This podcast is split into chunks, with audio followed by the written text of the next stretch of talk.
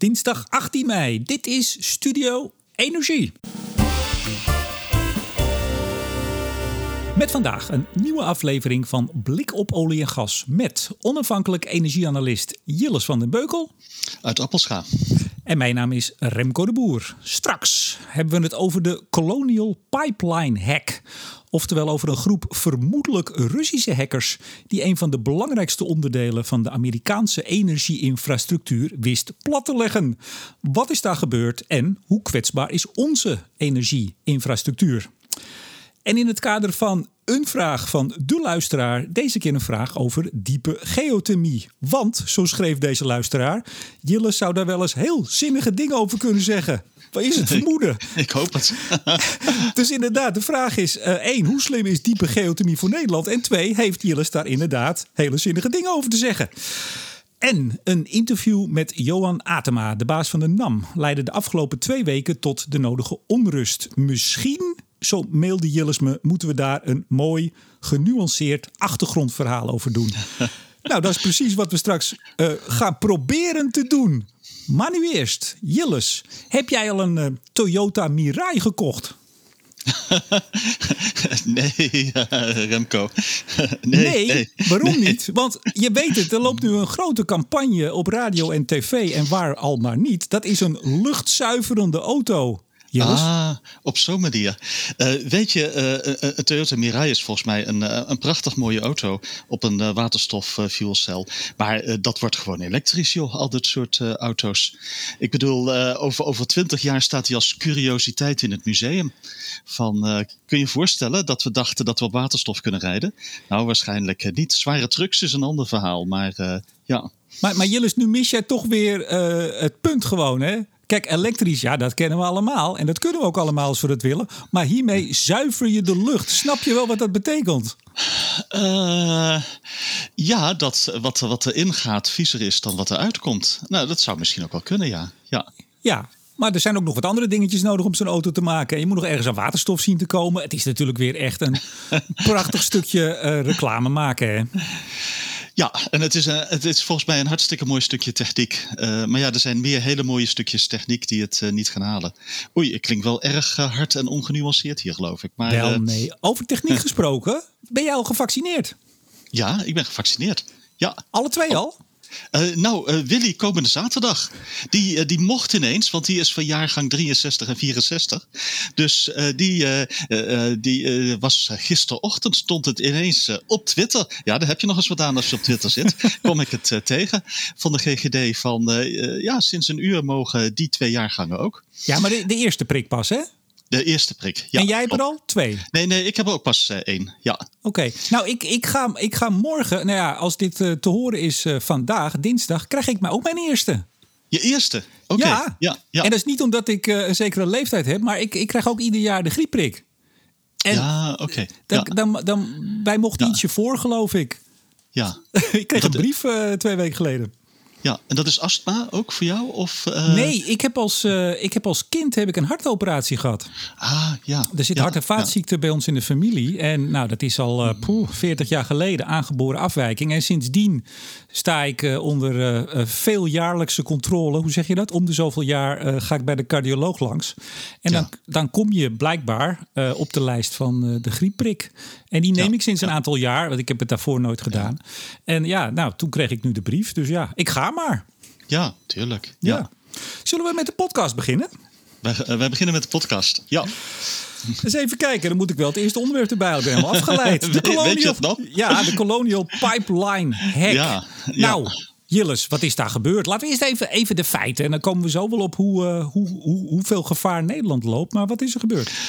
Uh, nou, er is, uh, je hebt in de VS heb je uh, een groot pijpleidingssysteem en dat transporteert product, dus benzine, diesel, jetfuel en zo, van de grote raffinaderijen aan de Gulf Coast, dus in Texas, naar het noordoosten. Mag ik meteen een, een, een, vraag stellen? Ja, ik ga je meteen ja. onderbreken.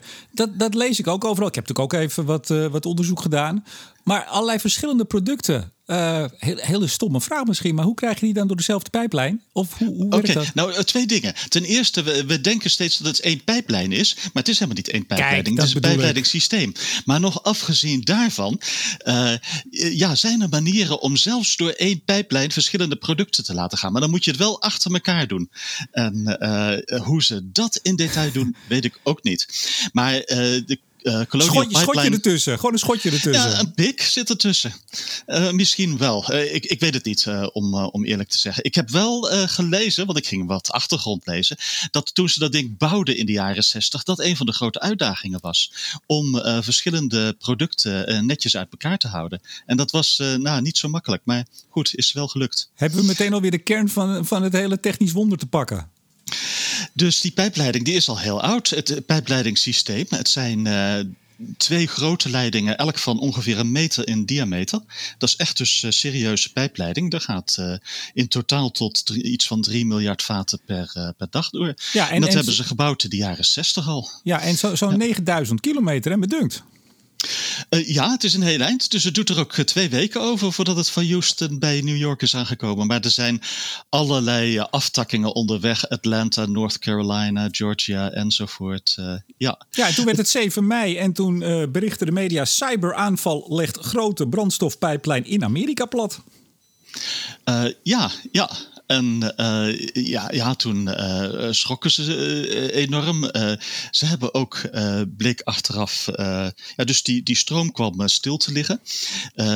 ze legden in eerste instantie de back-office plat. Dus nou ja, waar ze alles bijhouden, de rekeningen enzovoort. Maar ze waren heel benauwd dat het naar het pijpleiding operating system zelf zou overslaan. En toen hebben ze inderdaad de hele zaak platgelegd. Maar dat, ja. is dat is gelukt dus. Dus ze hebben ook echt het besturingssysteem van het pijplijnsysteem platgelegd. Dat heeft de company zelf gedaan, omdat ze bang waren dat wat er allemaal zou gaan gebeuren. Nu, uh, ja, nu ze geen controle meer over het systeem hadden en een boel data kwijt waren. Maar dat, was het dan vooral dat ze bang waren dat ze niet een goede rekening konden sturen? Wat ik me kan voorstellen met 3 miljoen vaten per dag. Maar... Nee, ze waren bang dat ze geen controle meer hadden over alle flows. Uh, als ze niet zelf het systeem gelijk uh, platlegden. En vervolgens hebben ze, begreep ik tenminste uit de Wall Street Journal, hebben ze gelijk betaald. Ja, eerst ontkenden ze het natuurlijk, zoals dat vaak gaat. En uiteindelijk ja. 5 miljoen dollar naar verluid in, in bitcoins of een crypto-achtige munt. ja, en toen kregen ze een, een code om weer te, hoe, hoe zeg je dat, de-encrypten, decrypten. Uh, en dat bleek uh, heel moeizaam en, uh, en langzaam te gaan. Dus ja, de grappenmakers in Amerika zeiden allemaal, kun je daarvoor een refund nou vragen bij de hackers? Maar uiteindelijk hebben ze volgens mij het, het systeem weer helemaal opgestart. Met, ja, maar ja, zelf toch met, met hun backups? Ja, precies. Ja, met hun eigen backups. Ja, ja nou, 5 miljoen, 5, 5 miljoen voor niks betaald.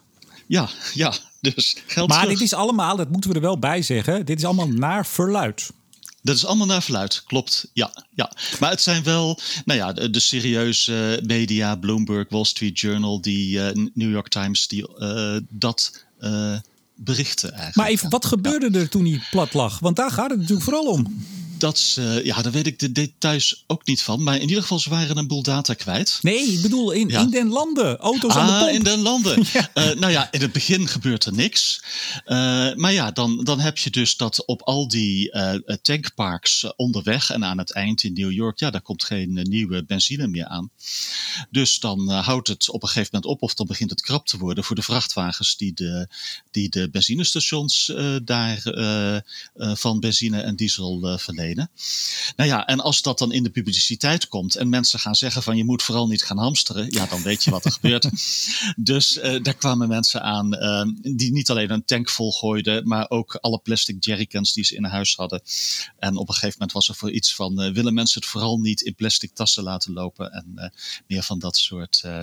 ik heb niks gehoord van ernstige ongelukken gelukkig, maar nee, je had op een gegeven moment wel dat de helft of driekwart van de tankstations in sommige staten, uh, uit mijn hoofd vooral uh, Georgia, North Carolina, die kant op, uh, geen, geen brandstof meer hadden. Ja, en, en de, de Biden-administration kwam meteen met noodwetgeving, zodat er veel meer over de weg getransporteerd kon worden.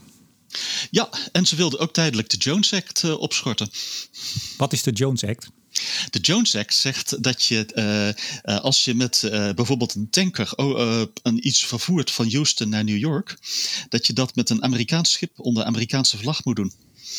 Wij denken dat Amerika het land is van de vrije concurrentie, maar dat geldt niet voor iedereen. Eh. Dus uh, dat is wel een beetje achtergrond dat, dat die pijpleiding zo belangrijk is. Van, ja, er zijn niet veel tankers die onder Amerikaanse vlag varen. We gaan het zo hebben over onze kwetsbaarheid. Maar nog even wat ik wel leuk vond, dat las ik dit weekend. En ik weet niet meer welke, welke krant het was. Maar de, de hackers zelf, en dat ze heet Dark Side, hadden we dat al gezegd? Ja. Geloof niet. vermoeden Russisch. Maar eh, eh, de, de, Amerikanen denken niet dat de Russische regering erbij betrokken is. Maar die jongens zijn zelf gehackt. Ja, want uh, kijk, die hebben ook iets doms gedaan waar ze spijt van hebben. Kijk, dat je een meubelfabriek ergens platlegt is één ding. Maar je wilt niet het Amerikaanse brandstofsysteem platleggen, want dan krijg je de hele Amerikaanse law enforcement en intelligence community achter ze aan. En dat, dan heb je een, een serieus probleem. Dus uh, ja, hier hadden ze toch niet zo goed over nagedacht. maar ze, ze hebben een verklaring uitgedaan, die, die jongens. Dat is mooi. Hè? Die doen ook verklaringen uit uh, op een of ander hoekje van de dark web, geloof ik. Dat zij ook uh, dat hun servers waren platgelegd. Een aantal, uh, nou, voor hun belangrijke servers. Daar konden ze niet meer bij. Maar ook de server waar hun crypto, hun buit stond. En die zijn ze nu, zeggen ze, ook voor een deel of misschien wel helemaal kwijt. Alleen het grappige was, vond ik, dat meteen eigenlijk ook, en dat dacht ik ook toen ik dat las, ja, wie zegt dat dit waar is? Want uh, de Amerikanen zeiden ook, we gaan achter ze aan. Hè? Biden zei het zelf in een, uh, in een, ik zag het op Twitter nog voorbij komen, een filmpje van nou, we, we, gaan, we gaan ze pakken. Um, en heel kort daarop, uh, nou ja, of ze zijn dus ook echt gepakt, of ze konden heel makkelijk, want dat waren andere analyses, nu onder de vlag van, nou ja, ze hebben ons te pakken, dat ze gewoon van het grid afgaan en onder een andere naam weer ergens anders beginnen. Ja, ja, nou, veel te veel detail is, eigenlijk. Denk ik goed mogelijk. Maar het, ja, het geeft wel aan hoe, hoe kwetsbaar ons energiesysteem uh, is. Want ja, dat heb je ook wel in Amerika. Dat energiesysteem is geoptimaliseerd op, ja, op kosten in wezen en niet echt op leveringszekerheid. Een van de dingen op de achtergrond die bij, hierbij speelt is dat de functie van die pijpleiding is steeds belangrijker geworden. Want ja, uh, kleine raffinaderijen bij New York, ja, die zijn allemaal, nou niet allemaal, maar wel voor de helft uh, dichtgegaan afgelopen tien jaar. Dat is een uh, wereldwijde ontwikkeling, ook in Europa. De kleine raffinaderijen gaan dicht en er blijven een paar hele grote over. En in Amerika staan die hele grote raffinaderijen bij, uh, bij, bij Houston, New Orleans in de buurt. Nu naar Nederland. Hoe kwetsbaar zijn wij?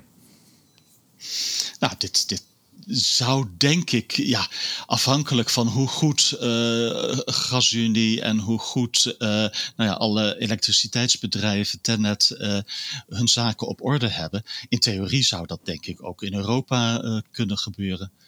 Ja, maar ik, ik mag hopen dat ze het hier goed voor elkaar hebben. Ja. Nou, dat vind ik een weinig geruststellende opmerking, meneer Van den Beukel. Ik mag hopen dat ze het hier goed voor elkaar ja, hebben. Ik verwacht het ook wel een beetje, maar ja, dit soort kwetsbaarheden. Vroeger was de kwetsbaarheid, uh, nou ja, uh, wil Saudi-Arabië olie leveren. En nu, uh, misschien als het gas uit Rusland ooit ophoudt om te stromen, komt dat wel door zoiets en niet doordat de Russen ermee ophouden. Ik bedoel, als je een beetje achtergrond leest, dan zie je van, nou ja, als Amerika dat zou willen, dan zouden ze zo het Russische elektriciteitssysteem en, en gassysteem kunnen platleggen. Ja, dan hebben wij ook geen gas meer. Hmm. En, en, de, en dat, dat doen ze natuurlijk niet. Ik bedoel, dat doen staten niet onder elkaar. Oh nee? Normaal gesproken niet, tenzij het om, eh, misschien om Iran gaat of, eh, of zo, dat soort uh, landen. Maar ja, dan nog ga je niet gauw het elektriciteitssysteem of gassysteem van een land uh, doen. Ik vond het ook wel grappig dat Darkseid dus, nou ja, als eerste checkte van wat is de standaard taal op de computer. En als die Russisch was, of Oekraïens, of iets Oost-Europees, dan, dan ging die niet verder met zijn pogingen. maar even, ik, ik zit meteen even vooruit te denken. Want ja, Nord 2, nou, daar kunnen we het iedere, iedere dag over hebben. Maar dat doen we nu nog even niet. Tenzij jij zegt, nou, ik, ik moet even iets kwijt. Maar dit, dit wordt natuurlijk ook wel de manier voor als een Russische overheid wel Europa onder druk wil zetten. Niet dat ze dan zelf zeggen dat ze de kraan dicht doen, maar dat er ineens blijkt dat ze een weekje plat liggen omdat ze gehackt zijn. Ja, dat ze zelf zeggen dat ze gek zijn. Ja, dat, ja. dat, dat ja want ja, dat is een interessante suggestie, Remco. Ja. Nou, Zoek maar eens uit wat er werkelijk aan waar is in, in de schimmige wereld op de achtergrond. Ja, alles draait weer in Amerika nu, hè, dacht ik. Ja, alles draait weer en geleidelijk aan lopen alle voerraadtanks bij benzinestations weer, weer vol. Misschien kunnen wij nog een oproep doen hier nu ter plekke aan uh, Tenet en Gasunie. Of zij wat meer inzicht kunnen geven in hoe zij omgaan met dit soort risico's. Is dat wat? Uh, ik, ben wel benieuwd, maar ik weet niet uh, in hoeveel details ons daardoor willen lopen. maar ja. ongetwijfeld, dit is, dit is de laatste jaren steeds uh, belangrijker geworden. ook voor olie- en gasbedrijven hoor. Ja. dit, dit krijgt heel veel aandacht. Nee, maar dat, ga, dat gaan ze gewoon doen. We vragen het lief. Beste Gasunie, beste Tennet, wilt u alstublieft op uw website of gewoon aan ons en dan houden wij het stil. verzekeren dat het allemaal in orde is. Ja. Hey, even iets anders. Jij kwam nog met een leuke tip uh, even kijken, 14 mei had je een tweetje over een goed overzicht van alle ontwikkelingen op het gebied van aardgas in Nederland. Uh, toekomstperspectieven van gas in Nederland. Uh, een aanrader voor de luisteraars? Ja, vond ik zonder meer een aanrader. Omdat het uh, nu eens geen rapport van uh, zeg maar 240 bladzijden was, maar een rapport van 40 bladzijden van Gasterra. Uh, en ik vond het een heel mooi overzicht geven. Heel goed en heel duidelijk. En, en, en niet al te ingewikkeld. lees een uurtje en je bent behoorlijk bij. Nou, hoort zegt voort. Ja. Goed zo. Ja. Hey, we kregen ook een vraag van een luisteraar, een luisterares. Heet dat zo? Nee. Mariette Rutten op 5 mei via Twitter. En ze vroeg aan mij: uh, als jij en Jillis weer eens gaan zitten voor blik op olie en gas. Nou, dat is vandaag. Mag de, mag de blik dan een keer buiten olie en gas naar diepe of ultradiepe geothermie? Ik heb zomaar het vermoeden, zegt Mariette, dat Jillis daar ook zinnige dingen over kan zeggen. Nou, hoe slim is uh, ultra of diepe geothermie voor Nederland? Um, nou, ik, ik, denk dat je een onderscheid moet maken tussen zeg maar, de gewone diepe geothermie. Dat is wat zeg maar, de tuinders in het Westland doen. Wat nu op begint te komen voor, uh, voor warmtenetten. Uh, langzaam. Uh, dan praat je over twee, drie kilometer. en dat is een heel goed idee. En ik hoop van harte dat dat verder van de grond komt. Want commercieel is dat allemaal niet zo makkelijk. het groeit. Ik, ik, ik, las dat we vorig jaar nu gegroeid waren naar 6 of 7 petajoule die orde van grootte. Er was ooit een ambitie in het masterplan aardwarmte dat dat naar 50 petajoule zou gaan in 2030. Nou, dat gaan we van geen kanten halen. Maar misschien een 15 of 20 petajoule, dat dat realistisch is. Maar het is echt iets van ja, de lange adem en, en hard eraan werken. Commercieel voor de tuinders is het best wel moeilijk. En uh, ja, het aanleggen van warmtenetten, ja, dat is iets. Nou ja, dat is niet het laaghangend fruit in de energietransitie. Ja, even, even ja. Jilles, ter uh, aanvulling. Je zei net 6, 7, maar we stonden in 2018 op 3. Dus een, ja, een verdubbeling ja. in, uh, in twee, drie jaar tijd, hè? Ja, ja. Uh, dus, dus in een, een, jaar of drie is het ongeveer verdubbeld. Ja. Ja, dat is niet omdat het aantal projecten verdubbeld is, maar dus meer productie per locatie. Uh, ja, als het, uh, ik, ik, neem aan dat ze dan ook echt praten over werkelijke warmtevraag en niet over capaciteit. Want ja, er ligt nog alles wat, uh, wat uit.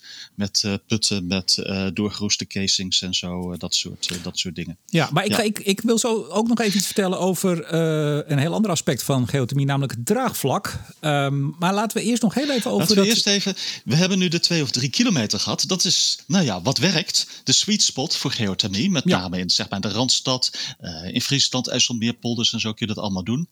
Ja, want, want, want daar heb je het, het optimum tussen uh, voldoende warmte, maar ook nog voldoende doorlatendheid, zodat je het wat makkelijk naar boven kan halen. Klopt. En dat ligt zo op 2 à 3 kilometer. En verder, ja, uh, je hebt zanden nodig met voldoende doorlatendheid. Dus dat het water daar lekker door kan stromen. Nou ja, en die heb je uh, in behoorlijke delen van Nederland, maar niet overal. Of althans, je weet niet uh, sommige dingen. Dus Randstad, noorden van het land, nou ja, daar is allemaal veel naar olie en gas gezocht. En dan heb je een heel goed beeld van waar die doorlaatbare zanden zitten. Dus wat EBN en TNO nu aan het doen zijn met het scan programma is nou ja, kijken of je dat gebied met, uh, waarvan je weet waar de goed doorlaatbare zanden zitten, of je dat uit kunt breiden ook zo richting Utrecht en, uh, en Gelderland. En uh, daar zijn ze druk mee bezig. En dat ja. is een mooie ontwikkeling. Maar ultradiep, waar hebben we het dan over? Dan hebben we het over 4 tot 6 kilometer. En dan hebben we het over warmte niet zozeer om je, je huis te verwarmen. Maar echt meer voor industriële doeleinden, dus 100 graden plus. En dat is een heel ander verhaal. Daar wordt ook naar gestudeerd eh, in het UDG-project. Ja, en dat ligt gewoon een stuk moeilijker. Uh, je komt dan niet meer in goed doorlaatbare zandstenen, maar je komt dan in uh, kalksteen, wat, wat niet goed doorlaatbaar uh, is. Wat uh, nou ja, je vooral afhankelijk be bent van, van fractures, van spleten, zeg maar. Ja, en dat is en commercieel een veel moeilijker verhaal, want dan moet je naar 4 tot 6 kilometer diep boren. En dat is niet twee keer, maar zeg maar vier keer zo duur als naar 2 tot 3 kilometer diep. Er is ook haast niet geboord op die dieptes in Nederland. Uit mijn hoofd zijn er twee putten die dat gedaan hebben door de olie- en gasindustrie. Eén in Groningen, Uithuizermede 2 en één in de IJsselmeerpolder door Total, uh, Luttelgeest 1. En uh, nou, die waren maanden en maanden daarmee bezig. Dat is echt een hele klus om op die dieptes uh, terecht te komen. Maar goed, als nou, dat wat oplevert, dan kan het de Ja, en dan is het probleem. Dan heb je weliswaar hoge temperaturen, maar je hebt geen hoge flow. Omdat je op die dieptes weinig doorlaatbaar materiaal hebt.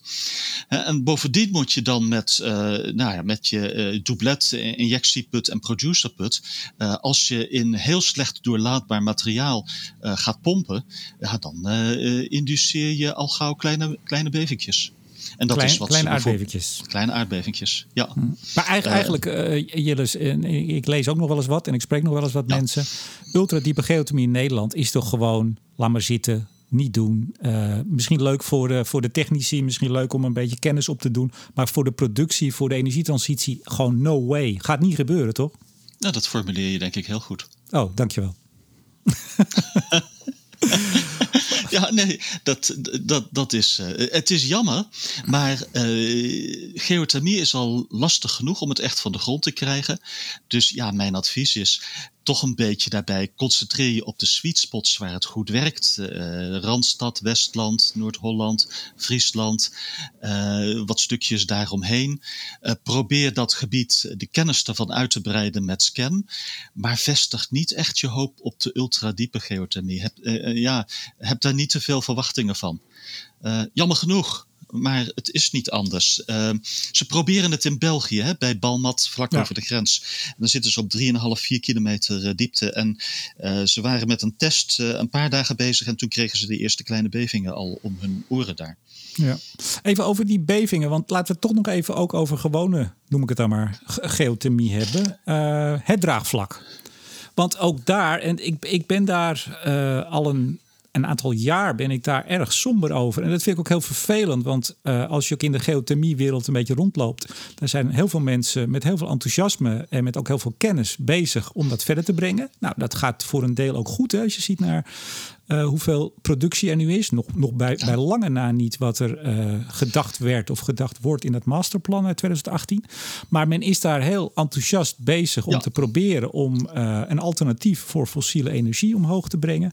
Maar als ik dan kijk naar. Um, hoe daarover bericht wordt. En ik heb hier voor me een artikel uit Vereniging Eigen Huis. Ik weet niet of jij dat blad hebt. Of je lid bent van Vereniging Eigen Huis. Nee, nee ik ben geen lid. Nou, dat, dat is wel een aardig blad in die zin dat... Uh, nou ja, je snapt het, hè? Dat is van de mensen die een eigen huis hebben. Althans, die, die, die het leuk vinden om daar ook nog eens een willen hebben. Ja, precies. Wat zei je? Of er een willen hebben. Oh, één willen, precies, ja. En die, ja, die besteden heel veel aandacht aan, uh, zoals de Consumentenbond dat ook wel doet, over de energietransitie. En zeker, wat, wat moet je in je huis? Nou, groot artikel uh, onder de subkop participatie over geothermie. Uh, ja, dat was twee weken geleden volgens mij dat het verscheen. Grote kop, niet in onze woonwijken. Uitroepteken. Zorg over proefboringen naar aardwarmte. En dat gaat dan met name over een uh, project in Nieuwegein. Daar is een bewonerscollectief Aardwarmte Nieuwegein. En die zeggen dan doodleuk... wij hebben de indruk dat aardwarmte de minst veilige warmtebron is. Nou, ik ga niet het hele artikel voor, voorlezen, want het is, uh, even kijken, drie pagina's. Nee, meer zelfs vier pagina's. En de teneur is gewoon heel erg slecht. En is en, men dan bezorgd over bevingen bijvoorbeeld? Of waar, waar komt die bezorgdheid vandaan, Remco? Nou, dat is, dat is een goede vraag. En ik denk uh, dat dat een combinatie is, want dit gaat al veel verder terug. Hè? En We hebben een SODM-rapport gezien in 2017, staat van de sector. Ehm, ik heb nog even jouw artikel bij uh, Trilemma, Energia, teruggelezen. Dat was ook alweer ietsje ouder, geloof ik, hè? 2019. Ja. Ehm, zeker in het begin, uh, die, die toch relatief paar projecten die in de tuinbouw waren. Hoe noemde jij dat ook alweer? Quick and dirty, hè, zijn die aangelegd? Uh, ja, de allereerste putten die, die gingen wel een beetje quick and dirty, ja. ja. Maar dat is niet zozeer veiligheid, dat is gewoon een probleem voor die uh, geothermisten zelf. Dat ze na een, uh, een, een, een, een, een, een, verloop van tijd met een, met een lekkende casing zaten. Ja, maar als je, als je, als je nu als... hè, dat het dichtslipt. Ja, als je nu als bewoner, uh, als jij in je buurt misschien, hè, het is nog heel kleinschalig, maar als jij nu, en nu in Nieuwegein speelt het dus, uh, een geothermieput gaat krijgen en je gaat een beetje googelen, en zo werkt dat, en alle nuances ja. vallen dan al heel snel weg, uh, dan kun je, krijg je echt een heel alarmerend beeld van geothermie. Nou, ik zou jammer vinden als dat zo is. Want juist de geothermie in, zeg maar, de sweet spots, uh, het, het, het, het, westen en noorden van het land. Nou ja. A, je hebt echt geen kans op bevingen. Hè, want hoe wil je een druk opbouwen in een goed doorlatend zand? Dat, dat lukt je gewoon niet, zelfs als je zou willen. Uh, daar, daar, speelt dat ook niet. Er is ook geen enkele beving uh, geregistreerd daar, gerelateerd aan geothermie. Ook niet aan olie en gas trouwens in het westen van het land. ja, dat, dat, dat probleem, dat, dat zie ik echt niet. Ik, ik ben er ook wel wat optimistischer over als er qua beving een probleem is, ja, dan is het in kalksteen uh, in, in, in, in België of in Limburg, bij wijze van spreken. Uh, maar, maar niet in, uh, in, in, in, in, in, in de Randstad of in het noorden van het land of in, in de IJsselmeerpolders, zolang je op orde van grootte 2, 3, 3,5 kilometer zit. Maar, maar, maar Jillis, we gaan het zo over ja. de NAM hebben en over Groningen. En een van de. Uh, ja. Een van de zaken die daar speelden was dat men daar nogal uh, en, en, jij werkte voor de club, uh, daar gaan we het zo ook uitgebreid over hebben. Uh, nogal met een technologische, redelijke bril naar dit soort zaken kijkt. Maar zo kijkt is... men niet. Jillis. Nee, maar het, is, het speelt denk ik wel mee dat je SODM over geothermie op toch een beetje op de rem ziet trappen als het om uh, breukzones of om uh, slecht doorlaatbaar gesteente in, in kalksteen of bij lege gasvelden. Maar, maar Jillis, uh, nee, wacht even, Jillis, ja, sorry. Ja. Dat, dat SODM-rapport, Staat van de Sector 2017, dat was snoeihard. Als je dat, als je dat er nu bij pakt, en, en ja, je leest maar, als bewonerscollectief, ja. omdat ze dat bij jou in de hoek willen gaan doen. Hier, hier, wil ik toch wat, wat zeggen voor die geothermie-sector. Die hebben dat ook serieus opgepakt. Uh, en, en, en, en putten worden ondertussen beter geboord. En de problemen die ze hadden met de putten, ja, dat was niet zozeer een veiligheidsprobleem als wel een, een, een, een, een probleem met dichtslippen door scaling uh, of doorroesten van, van, van sommige dingen. Ja, en wat moest er daarvoor gebruikt worden? Wat moest er daarvoor gebruikt worden? Moet er gebruikt worden om dat te voorkomen? De kennis van de olie- en gasindustrie? Ik dacht dat er iets van chemicaliën werden gebruikt. Och, ja, oh jee. Um, uh, ja, ja, om scaling tegen te gaan zul je misschien uh, uh, chemicaliën gebruiken. Ja. Ja. Maar even, we zijn dat, het even, ja, Jillis, ja. voor de goede orde. Kijk, wij zijn ja, het eens. Weet je wat het probleem is bij dit soort dingen, Remco? oh, alles ligt genuanceerd en, en wordt door mensen met kennis van zaken opgeschreven in hele dikke rapporten. En dan worden de conclusies getrokken van hoe verder. En in wezen is de conclusie voor geothermie van nou, we gaan verder in de sweet spots waar het goed kan. En, en, en uh, we zijn voorzichtig bij breukzones, lege gasvelden uh, en, en, en kalksteenachtige dingen en zo. En dat is een, een hele goede conclusie, die klopt gewoon. En ja, ik hoop dat mensen dat vertrouwen dan toch. Op een gegeven moment ja, moet je de deskundigen vertrouwen. Maar, maar Jillis, even. We, ja. Wij zijn het eens. Ja. Ik zeg niet ja, dat ik tegen geothermie ben. Sterker nog, ik nee. sta aan dezelfde kant. Dit kan prima. Ik kijk even vanuit het draagvlak, media. Hoe wordt dit naar buiten gebracht, bril? En, en dan echt, ga nu als bewonerscollectief een avondje met z'n allen googelen en je vindt een heel somber, verontrustend, gevaarlijk beeld van geothermie. Ik zeg niet dat dat klopt. Maar dat is het beeld. Ja. En dit soort artikelen, echt in zo'n eigen huis, dat heeft een ontzettend veel impact. Die hebben enorme oplagen. En wat denk je wat die doet? Er zijn ook radiodocumentaires geweest uh, op Radio 1 een paar jaar geleden. Echt met, met angstaanjagende geluiden over. Ik bedoel, er zou van alles kunnen gebeuren: explosies, uh, bevingen, lekkages, chemicaliën. Kom nog bij. Kijk, alles wordt altijd op één hoop gegooid. Ik kom zo nog even bij de politiek, overigens. Maar er was vorige week ook een rapport van de inspectie Leefomgeving Transport. Risico's voor bodem en grondwater bij aanleg van gesloten bodemenergiesystemen. Dat is wat anders. Dat weten wij. Dat, gaat over veel kleinere dieptes. Ja, maar dat, dat maakt allemaal niet uit in dit soort onderwerpen. Uh, ja, dat maakt wel uit. Je zit op 200 meter in plaats van 2 kilometer. Voor de beleving van mensen die gaan googlen en die denken: wat krijg ik hier voor de deur? Als je dat leest, en ik zag Trouw had er meteen een artikel over: inspectie, dubbele punt, drinkwater mogelijk vervuild door systemen voor bodemenergie. Zoals warmtepompen. Mhm. Controle schiet tekort.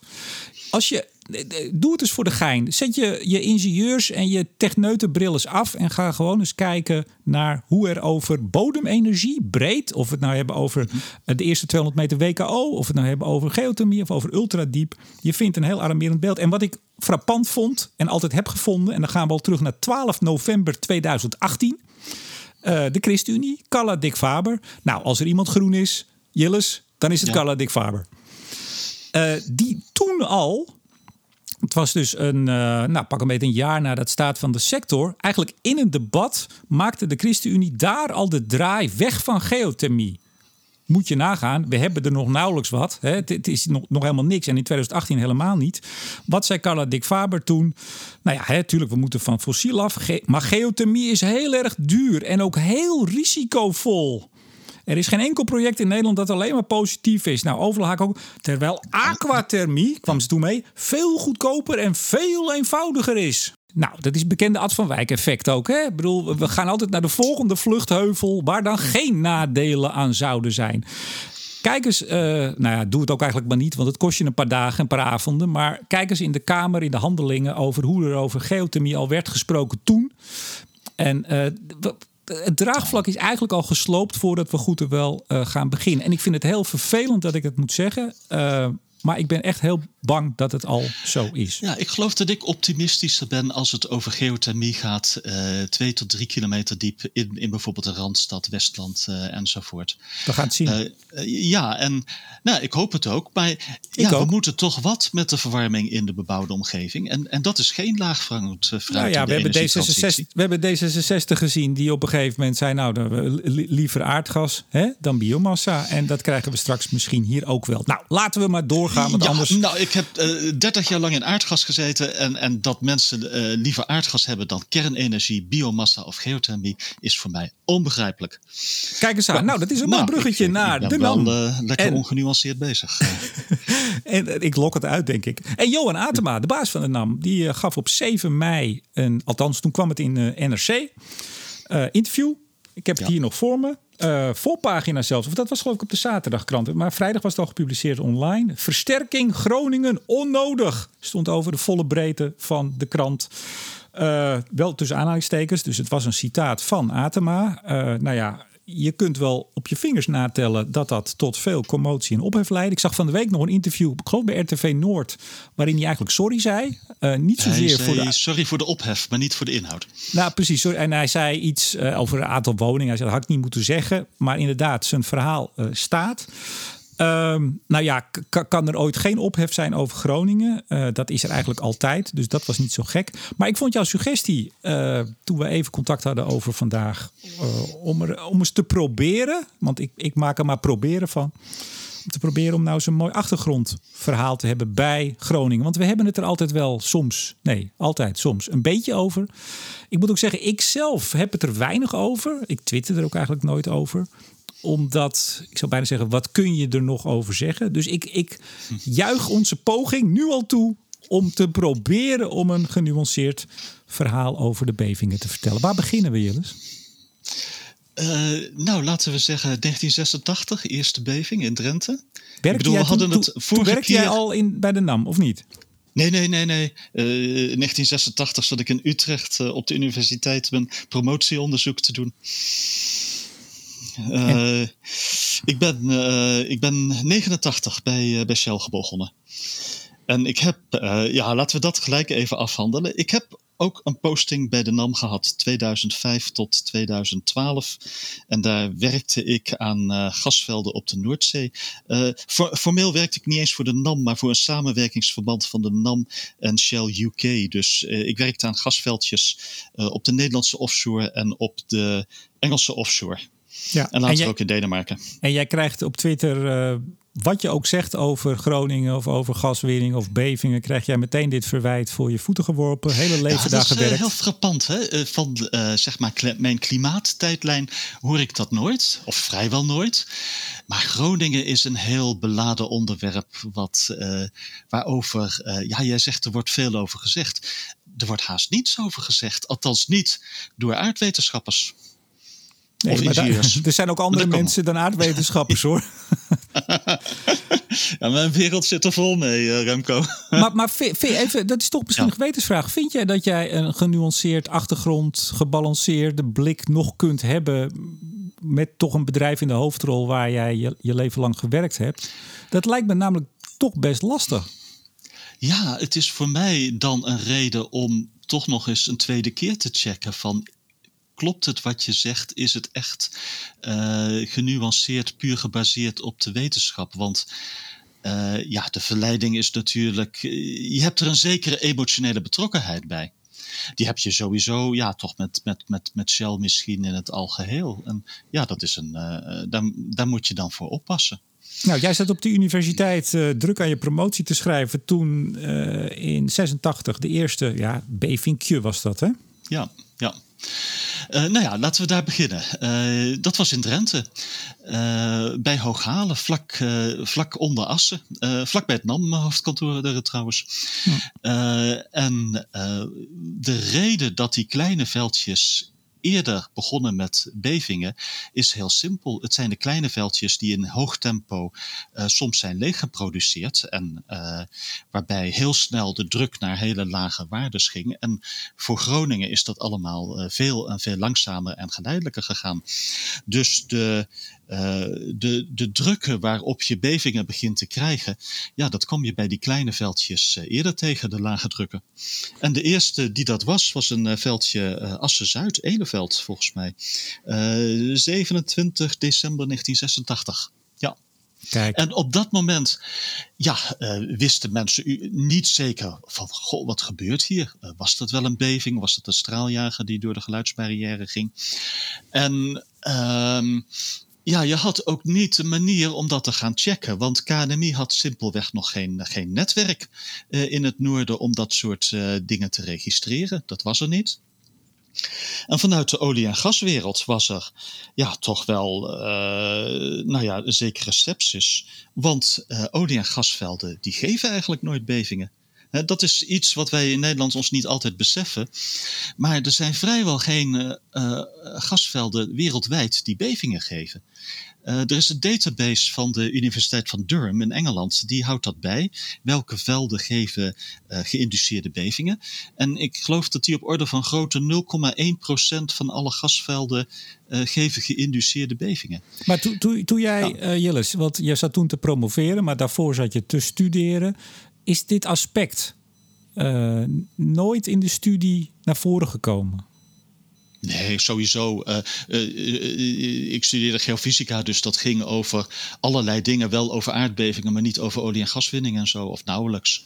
Maar het is toch, ja, misschien. Maar ook binnen Shell bijvoorbeeld. er is geen andere plek binnen Shell waar je bevingen hebt uit, uit olie- en gaswinning. Behalve is dat, is in nou Nederland en Duitsland. Maar ja. in de Verenigde Staten, bij, bij, bij die schaliegaswinning, daar gebeurt ah, dat, toch ook van alles? Dus, dus dat, dat, dat speelt pas sinds dat ze zijn gaan frekken. Dat is de laatste 10, 15 jaar. En dat zijn bevingen die ontstaan doordat je uh, uh, er onder hoge druk inpompt, bijvoorbeeld. Uh, en dan niet zozeer bij de olieproductie, maar om van het water af te komen. wat je met schalieolie hebt, is dat je heel veel water meekrijgt. Dat moet je weer kwijt, dat pompen ze de ondergrond in. En daar komen de bevingen van in, in de schalieolie. Maar, maar op zee bijvoorbeeld, gaswinning op zee, gebeurt ook nooit, nooit trillingen? nou, in het, uh, in het uh, roodliegend uh, en ja, ook wat andere places in Nederland, Duitsland, Zuidelijke Noordzee en een beetje Noorwegen. Dat is eigenlijk het gebied wat wereldwijd je de meeste geïnduceerde bevingen geeft. Nou, en die, die, die, database die kwam uit op 0,1 of 0,2 procent. En misschien mis je wat velden omdat daar natuurlijke seismiciteit is. En dan besef je nooit dat dat door de gaswinning komt. En, maar je kunt wel hard stellen van nou, eh, het is minder dan een half of 1 procent van de gasvelden ter wereld die, uh, die bevingen geeft bij de productie. Door de productie. 1986, laten we een sprongetje maken. 1991, wat gebeurde er toen? Eerste beving in uh, Groningen. strikt genomen eerste geregistreerde beving. misschien dat er wat kleintjes waren eind jaren 80, dat zul je nooit weten.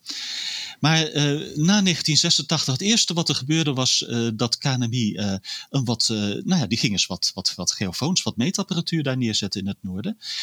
dus die zetten er een stuk of zes uit mijn hoofd neer, een beetje verspreid over de noordelijke provincie. Daardoor had je ook nou ja, een beter begrip van wat, wat betere meetresultaten. En 91 was magnitude 2,4 uit mijn hoofd, eerste beving geregistreerd in, in Groningen.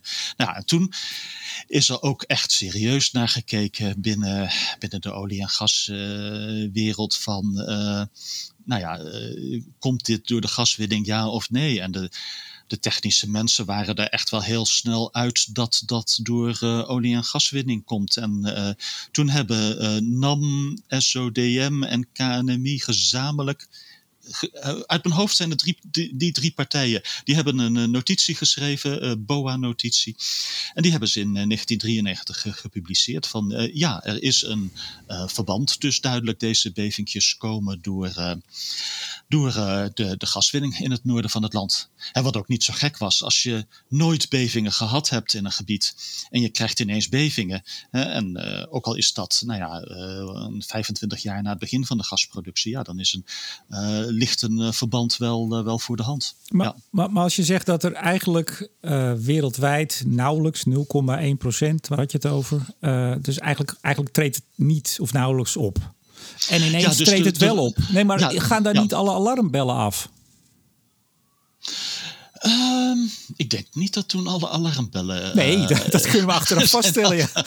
nee, dat, dat kun je wel, wel, wel constateren. Maar dat kwam ook, nou ja, het, het zijn hele lichte bevingen. Maar ja, daar komt, uh, nou ja, daar komt het volgende item.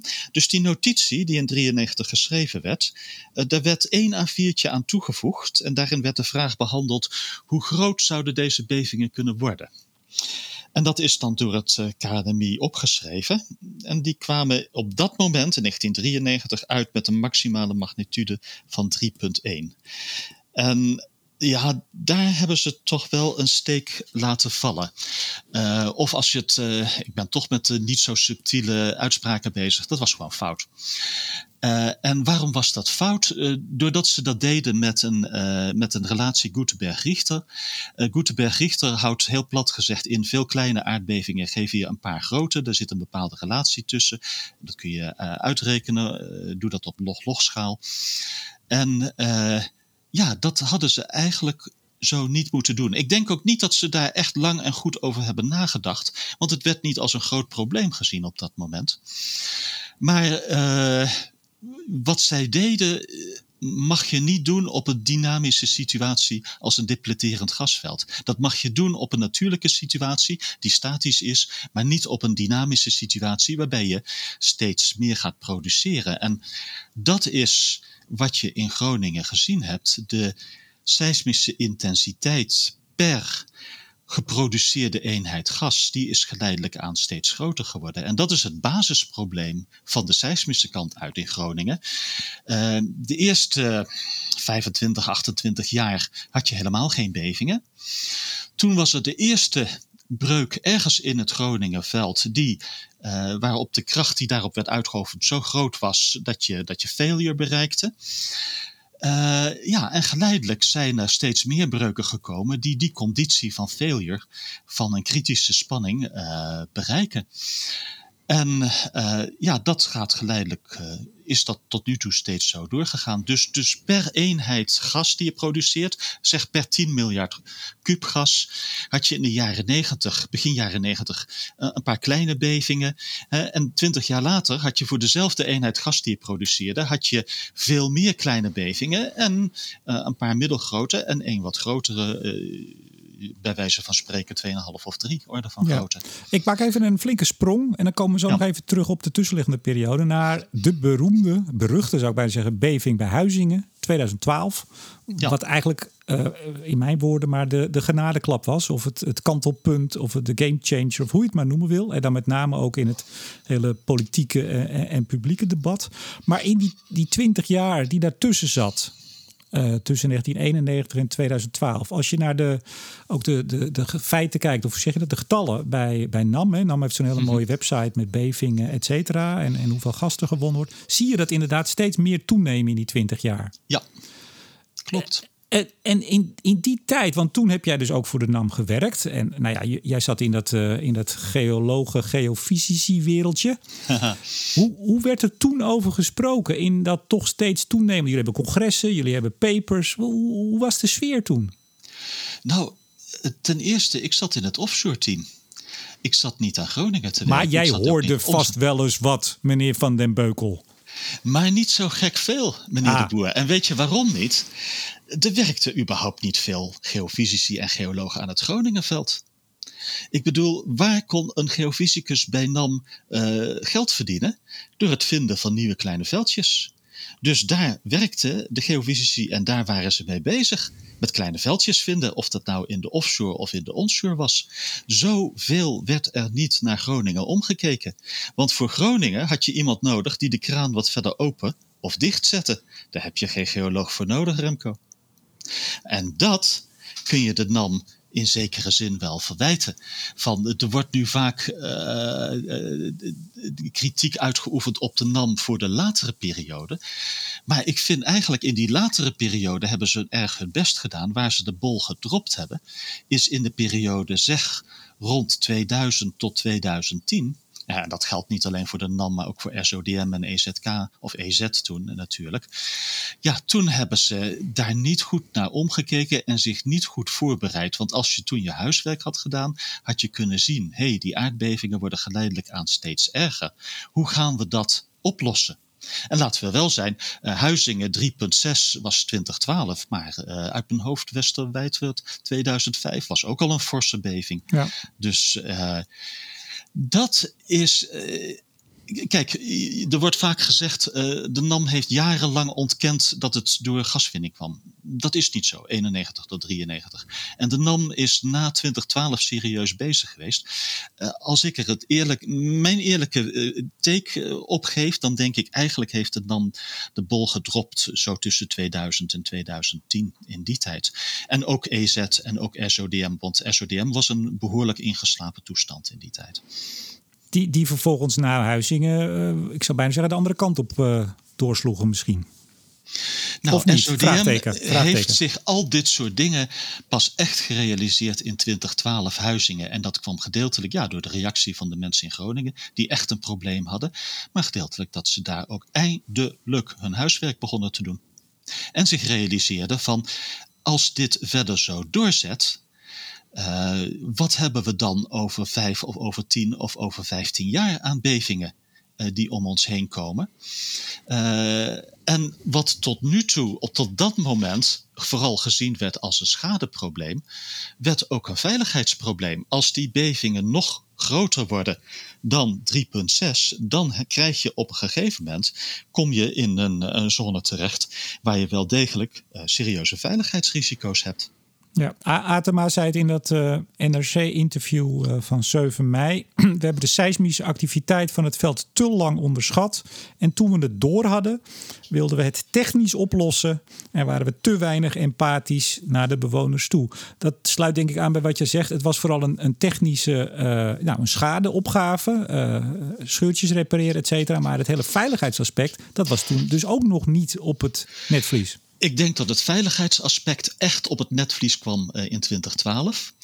Dat ze, na 2012 uh, kwamen, er, nou ja, kwamen er ook een serieuze hoeveelheid schademeldingen binnen. Uit mijn hoofd ongeveer 2000, die in de maanden na Huizingen binnenkwamen. Die werden ook wel erkend als zij de aardbeving gerelateerd. In ieder geval voor het overgrote deel. Alleen, ja, dat was een, een, een, een moeizame bureaucratische afhandeling, denk ik. Dat had veel, veel sneller en efficiënter gekund. Ja. Er komt een eh, parlementaire enquête aan. ik heb begrepen dat die dit jaar nog zou moeten starten. Ik weet niet of dat lukt met. Uh... Er wordt een uh, onderzoeksteam gevormd, begrijp ik. Denk jij dat die nog start trouwens? Als, als de kabinetsformatie. ja, maar ik weet niet wanneer. Ik heb geen idee. nee, nee. Hm. Waar, waar, waar, kijk jij het meest, waar ben je het meest benieuwd naar? Oh, ik ben het meest benieuwd of dit waarheidsvinding of een rituele slachting wordt. Maar dat is een ander verhaal. Uh, en, en als het waarheidsvinding is, ja, dan ben ik wel benieuwd van wat daar verder uh, naar voren komt. Uh, ik bedoel, er is een boel achter de schermen gebeurd en geregeld tussen de verschillende spelers. met name NAM, Shell, ExxonMobil ook en, en, en, en EZ, EZK. Ja. Want even, laten we, je zei, wat zei nou? Rituele slachting, hè, geloof ik. Nou ja, dat is. Dat is uh, fossiele, mensen met een fossiele achtergrond hebben niet al te veel illusies over hoe zij in dit soort zaken behandeld gaan worden. Nee, maar, maar even naar. Toch nee, maar serieus, je had de, de, tweet van Tom van der Lee over Shell. Onverbeterlijke smeerlappen en huigelaars. Nou ja, dat, dat zet wel een beetje de toon, denk ik. En ja, ik, oh, commissievoorzitter, hè? Ja, commissievoorzitter. En, en, en, en ja, nou ja, dat was het moment waarop ik mijn schatting bijstelde. Van, ik dacht van uh, waarop ik zei van nou 50-50 waarheidsvinding versus rituele slachting. Nou, uh, laat ik er maar 2080 van maken. Ja, ik moet overigens wel zeggen, maar dit doe ik uit mijn hoofd. Dat huigelaars, dat heeft hij gezegd. Dat smeerlappen kan misschien. Oh, dat, dat... Misschien heeft hij dat ook al niet gezegd. Ik, Zo heb ik het opgeslagen. en dat zegt ook iets over mij, Remco. Wat nou, ik verwacht van, van, van, van mensen daar. Ja. Ja, nee, maar dat, dat, dat huigelaars of huigelarij, ik geloof huigelaars, uh, onverbeterlijke huigelaars, zoiets was het inderdaad. Maar het, het gaf, ik heb daar toen ook een tweetje over gemaakt. Ik vond het, uh, ik vond het echt voor uh, de, de voorzitter van de parlementaire commissie, of de, de onderzoeks, de, de, je hebt zo'n voorloperscommissie, et cetera, maar hij is de beoogd voorzitter.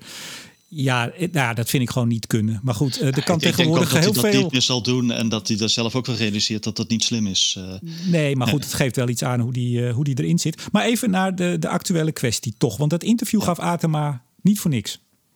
Nee, want kijk, eh, je hebt twee omslagpunten gehad. Je hebt Huizingen 2012 gehad. Uh, op dat moment, uh, nou ja, serieuze veiligheidsrisico's. je ziet dan ook de zaken opschuiven richting van, nou, we gaan toch minder produceren, zoveel als nodig is om aan vragen te voldoen en aan exportcontracten te voldoen. Ja, en het andere grote omslagpunt, wat niet zo bekend is, is 2015. In 2015 kwamen er twee dingen, werden geregeld. Uh, de Meidan-norm voor de versterking. Uh, en uh, de omkering van de bewijslast voor de, voor de schade. Ja. De, en die omkering van de bewijslast voor de schade, dat is een, een belangrijk punt hier. Want daar, werden, daar werd een criteria aan verbonden, wat toch wel een weeffout in dat hele systeem is. Er werd gezegd, als er ergens een bodemsnelheid, nou ja, dat kun je vertalen naar bodemversnelling, is geweest. En die kon heel klein zijn, niet voelbaar. Uh, te, tot 30 jaar geleden, dan geldt in principe omkering bewijslast. En dat criterium is behoorlijk extreem en is in wezen een blanco check. En ja. dat begin je dus nu te zien in de hoeveelheid schademeldingen die binnenkomen. In 2012 naar Huizingen kwamen er 2000 schademeldingen binnen. Na de omkering van de bewijslast kwamen er in 2015 en 2016 per jaar 20.000 binnen. En nu komen er 50.000 binnen, uh, afgelopen jaar in 2020. Elke week komen er 1000 binnen. Het maakt niet uit of er een beving is geweest of niet. Uh, er komen er gewoon uh, eh, 1000 binnen. En terwijl die 2000 meldingen naar Huizingen nou ja, mooi in een cirkeltje rondom Huizingen lagen. Hoe verder weg van Huizingen, hoe minder de kans dat een huis een schademelding opleverde. Nou ja, is het hier een. Uh, een, een, een, shotgun over de hele provincie Groningen met de meeste meldingen daar waar de meeste huizen staan. En dat is uh, de stad Groningen, de gemeente Groningen. En van die 50.000 komen er zo'n 35.000 binnen uit de gemeente Groningen en zo'n 15.000, 16.000 uit de stad Groningen. Ja, en met name in de stad Groningen en ook in Haren, daar kun je toch echt wel vraagtekens bijzetten van hoe kan het als je aardbevingen niet of nauwelijks en dan heel sporadisch voelt dat dat zulke grote uh, hoeveelheden meldingen geeft. Ja, Atema zegt daarover in het interview: deze buurt, en hij woont geloof ik in Groningen Zuid. Um, al mijn buren en overburen, ook mensen in Noord-Drenthe, melden schade. Ik neem het ze niet kwalijk, ze maken gebruik van een regeling. En over het beleid ga ik niet, maar ik vind het niet terecht dat de NAM daarvoor moet betalen. Dit, dit is denk ik de einde citaat. Dit is denk ik de kern waarom de NAM nu ja. Uh, eigenlijk zich gaat roeren. De, de, de, de kern van de issue is uh, technische toerekenbaarheid en juridische toerekenbaarheid zijn volkomen verschillende levens gaan leiden. De TU Delft heeft uh, een uitgebreid onderzoek gedaan naar schades. Nou, en dan zie je hoezeer dat afhangt van de locatie. Dus in het kerngebied, zeg maar Loppersum en alles rondom Loppersum heen. als zij dan echt in detail naar schades gaan kijken, complexe schades, dan zeggen ze van ja, hier hebben bevingen een substantiële bijdrage geleverd. Technische toerekenbaarheid 10 tot 50 procent gemiddeld. Hè? En daarvan zeg je van jongens, keer het uit. Niet volgend jaar, niet volgende maand, maar zo snel mogelijk.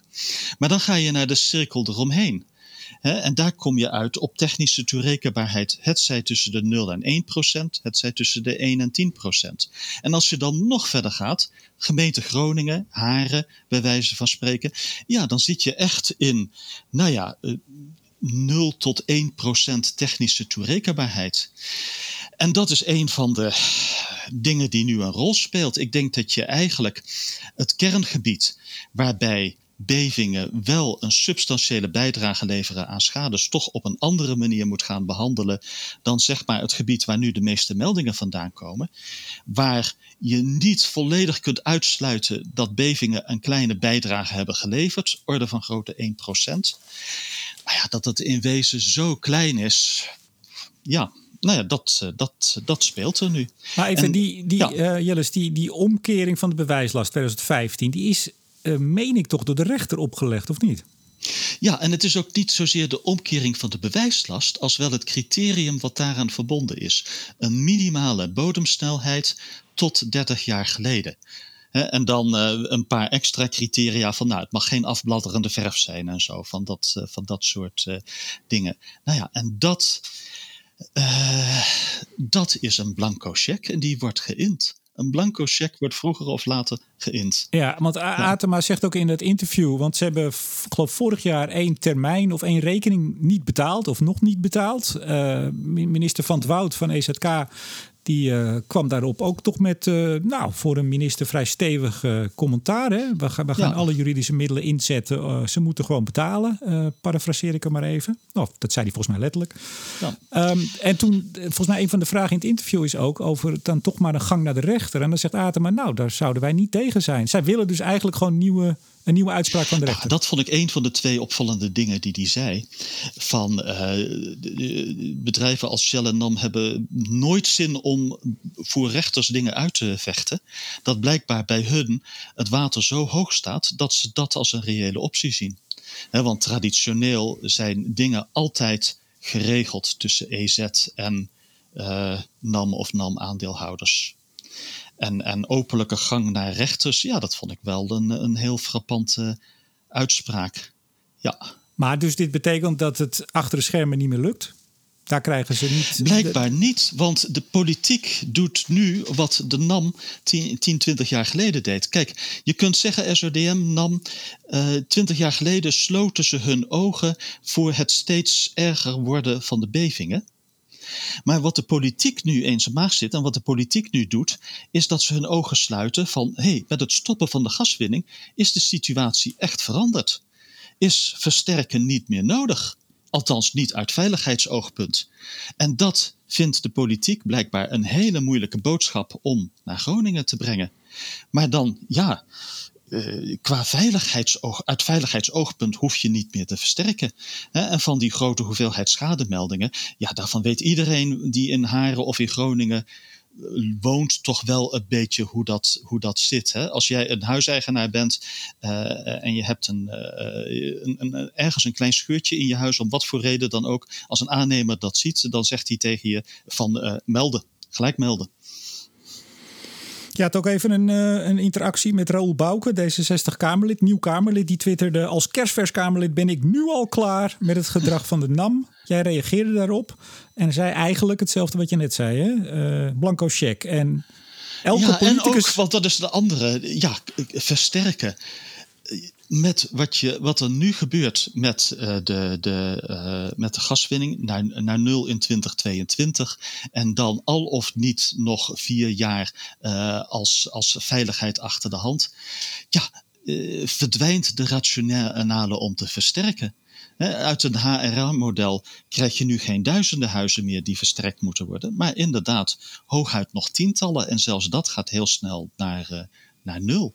Maar, maar Jillis, ja. jij ging nog een stapje verder. Je zei dus van nou, het is een blanco cheque. En je zei elke politicus die daarvoor de ogen sluit, maakt ook deel uit van het probleem. Ja, ik, ik, ik, je, je, had in de NRC ook een artikel recent over ratio versus emotie en wetenschap versus emotie en dat soort dingen. En er werd gesteld, ze moeten beide een rol spelen. En het probleem in Groningen is dat het niet 50-50 meer is, maar het is 90% emotie en 10% ratio nog. Uh, er wordt zo weinig nou ja, van de technische kant, eh, van de geologie of van de bouwfysica kant hier ingebracht. Er is geen hoogleraar geologie of hoogleraar bouwfysica of researcher die hier ook maar iets over wil zeggen, uh, Remco. Van, uh, die vinden dit allemaal een veel te gevoelig onderwerp om ook maar iets over te zeggen. Ja, en dan blijft het speelveld aan ja, allerlei mensen die daar toch met minder kennis van zaken doen. Maar zou je niet kunnen zeggen dat tot, tot 2012, kies maar een periode. Jij zegt tussen 2000 en 2010 hebben ze de bal laten vallen, de NAM. Maar dat toen misschien, en zeker in de vorige eeuw, het 90% ratio was en 10% emotie. En nu het omgekeerde, zoals je net zegt. En nu het omgekeerde. Eh, is Vroeger dat ook niet... was veiligheid een ondergeschoven kind. En nu gaat het boven alles. Ja, maar, maar wat je werkelijk Jillis, wilt... Wacht, wacht even, ik wou even iets vragen. Ja. ja. het zit je hoog, hè? Uh, ja.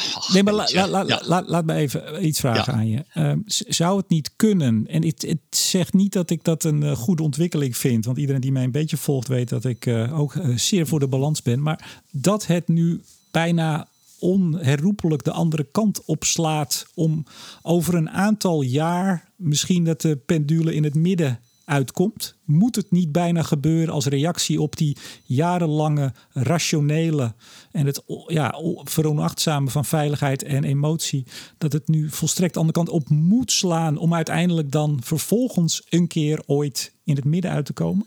Ja, ik denk dat dat eh, best zou kunnen. Ja, ik denk dat dat een reëel scenario is.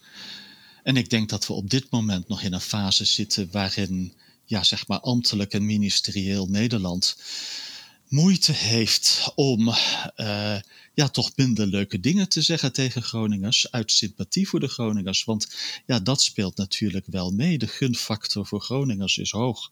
De gunfactor voor fossiel is laag. En de gunfactor voor de NAM is nul. Overigens, uh, die, van, van de schade die de NAM betaalt, is, is die verhouding. Uh, want ik geloof dat ze vorig jaar 1 miljard hebben moeten aftikken totaal. Um, ik, denk, nou, ik denk wat minder, maar ze zetten misschien dingen ook weg voor de toekomst. Uh, maar ja, uh, dat is ook iets wat in deze discussie helemaal niet tot uitdrukking komt. Het is niet de NAM die het meeste betaalt, het is de overheid die het dat meeste betaalt. Ik. Ja, je hebt eh, EBN, uh, eh, die zet, uh, die, die, nou ja, alleen al de reden dat EBN verlies leidt, voor het eerst sinds, sinds het bestaan van het bedrijf afgelopen jaar. Ja, dat is wat ze bijdragen aan schadeskosten en, en versterking, bevingsgerelateerde kosten heet dat geloof ik, in, in, in Groningen. En deze jaren draagt EBN elk jaar ongeveer een 600 miljoen euro. Nou ja, als dat 10, 15 jaar gaat duren, dan ga je richting 10 miljard euro. En dat is een heleboel geld ook voor de gemeenschap. Wat je ja, toch aan andere dingen kunt besteden. Wil je dat toch besteden aan veiligheid? Wil je een hele provincie eerst inspecteren, wat serieuze kosten per huis met zich meebrengt, en vervolgens gaan versterken als het uit veiligheidsoogpunt zinloos is geworden? Nou ja, het, het gaat ja. meer om, het is politiek. Ja, het is uh, politiek. En dat Groningen nu loopt zoals het loopt, is omdat politici politieke doeleinden hebben. Maar wil je daar ook een commercieel bedrijf voor jouw politieke doeleinden laten opdraaien? Maar die dus uiteindelijk, want dus de verhouding tussen wie hoeveel betaalt, is, is ongeveer gelijk aan hoeveel wie wat verdient aan het gas. Die verhouding is hetzelfde. De, dus die verhouding was tot 2018 was die 90-10. 90 voor de staat, 10 voor de NAM. Althans voor de opbrengst. En voor de kosten lag dat anders. De kosten, daar moest de NAM 36% van betalen. En nu is dat opbrengst en kosten, uh, dat is allemaal gelijk getrokken. En sinds 2018 akkoord op hoofdlijnen. Uh, is dat 73% versus 27%. Dus van al deze kosten post 2018 uh, is staat 73%, NAM 27%. Maar goed, dan voel je al dat de oproep in de politiek straks zal worden om uh, NAM de 100% te laten betalen, die viezerikken. Nou, dat, dat, dat, dat, dat lijkt me wel, uh, wel erg extreem. ik, ik, uh, maar, nou ja, alles wat ik wil doen is even, nou ja, toch de dingen op een rijtje zetten van wat is hier gebeurd, wat, wat, wat, wat speelt er. Ja, en er zit een, een stukje uh, geofysica-achtergrond uh, bij, bij mij ook. Ja, een hmm. stukje risico-inschattingen. Uh, ik vond het wel heel frappant dat ook een hoogleraar risicoanalyse uit Nijmegen zoiets zei van, ja, als je het hele plaatje bekijkt, ja, dan waarom wil je dan in vredesnaam nog, nog versterken? Dat was toch niet uh, meneer Ira Helsloot, hè? Ja, dat was meneer Ira Helsloot. Ik ben fan. Nou, daar heb ik ook altijd een licht vraagteken bij. Maar laten we daar niet over, want nou, we zijn al door. Je had ook uh, Manuel uh, Sint-Hubin uit Leuven, de enige hoogleraar geologie die iets durft te zeggen over Groningen, die dat toch ook wel aangeeft van, ja, nu je stopt met de gaswinning, waarom zou je dan nog versterken? Ja, nou, Wij, wij, wilden een mooi, clean, genuanceerd achtergrondverhaal maken. Ik, ik, wij kunnen daar zelf nu niet over oordelen. Misschien horen we dat nog uh, op Twitter of ons dat gelukt is. Ja, ja, ik ben benieuwd. Ja. Vooruitblik. Heb jij nog mooie zaken aan de horizon? Um, even, even kijken. Uh, wat, wat, wat, wat, wat, wat, wat, komt? Dit is een mooi IEE-rapport. Nou ja, en ik wil wat dingen doen. Ik wil een artikel schrijven over China, eens een keer over leveringszekerheid. Hopelijk heb ik een rustige zomerperiode. Kan ik uh, van alles uh, wat gaan doen voor wat langere artikelen voor HCSS. Ja. Nou ja, in ieder geval geen podcast in de zomer. Of er moeten hele bijzondere dingen gebeuren. Zal ik vast hierbij voor de luisteraars. Juli, augustus. in principe. In principe precies, dienstmededeling. Nou, ik heb, uh, maar die heb ik al aangekondigd vorige keer. Uh, de CO2-conferentie aanstaande donderdag. Er zijn vast nog wel kaarten te krijgen, want het is online. Uh, mooie line-up, zeg ik dan. Ernst Paul Nas, directeur elektriciteit van uh, EZK. Barbara Baarsma, Kobi van der Linden, jou wel bekend. Ja. Um, Gert-Jan uh, André Fay, wetenschap natuurlijk, wetenschappelijk directeur TNO. Robine Koning, plantmanager bij Alco Energy. We hebben een heel mooi programma uh, met diverse aspecten. Dus nou, wie nog zin heeft, ga kijken. Koop een kaartje, want het is niet gratis. en Jilles. Ja? Ja, ik ben heel erg benieuwd. Tot slot. Um, vind jij ook niet dat Frankrijk het Eurovisie Songfestival moet winnen? La France, 12 points. Ik heb jou, uh, ik dacht, want uh, iemand als Jilles die volgt uiteraard het Songfestival niet. Ik doe dat normaal ook niet. Dat doe ik al jaren niet meer. Ik ben gestopt eind jaren 70. Ik vond het zo fantastisch vroeger in pyjama uh, op zaterdagavond. En dan begon dat die Eurovisie-tune en dan hoorde je een beetje een krakende stem ergens heel ver weg. En het was ongelooflijk spannend. En er waren toen ook ongelooflijk mooie liedjes. Ik heb daar wel eens wat van gedeeld op Twitter. Als er verzoeken zijn, ik doe het graag nogmaals. Maar de, of de, de inzending van Frankrijk, Barbara Pravi met Voilà. Wat vind je van dat nummer, Jilles? Uh, dus toen ik jouw appje binnenkreeg en ik hem gaan luisteren. Ik was aan het lopen in het bos. En uh, nee, ik vind het inderdaad een heel mooi nummer. Ja. Nou, ik had iets meer enthousiasme verwacht. Maar goed, dat, dat, dat laat zich niet sturen. Dat weet ik. Uh, we gaan het maar zien. wat vind jij ervan, Remco? Ik vind het een van de allermooiste liedjes ooit gemaakt. Maar ik overdrijf oh. nog wel eens. Laten we hopen dat, uh, dat hij wint. Zou toch wel mooi zijn als, als een mooi liedje zonder show uh, het, uh, het wint. Er staat uit, het is een jonge dame. Uh, ze heeft het volgens mij zelf geschreven. Ze schrijft ook al voor andere artiesten. Ik geloof 28 jaar. Echt, nou ja, je zou het de nieuwe Edith Piaf kunnen noemen. Als mensen dat nog iets zegt. Het is een fantastisch lied. Tot zover deze aflevering van Blik op olie en gas. Met onafhankelijk energieanalist Jilles van den Beukel. Tot de volgende keer. En mijn naam is Remco de Boer. Tot de volgende keer.